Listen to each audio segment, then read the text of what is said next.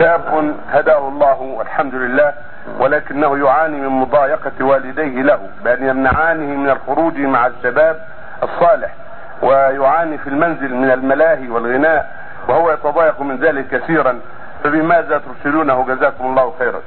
إنما الطاعات بالمعروف إذا كان والداه منحرفين ويؤمرانه بالانحراف فليس له طاعتهما إنما الطاعه بالمعروف لا طاعة المخلوق في الخالق فلا بأس أن يصحب الأخيار ويخرج في بيت وحده مع أهله لكل سوء الحال في بيت والديه من المعاصي ومع ذلك يصلهما ويحسن إليهما بالكلام الطيب والفعل الطيب ويزورهما ويقدم المعونة لهما والصيغه لهما ما لم يطرداه ويأبيا قبول صفته.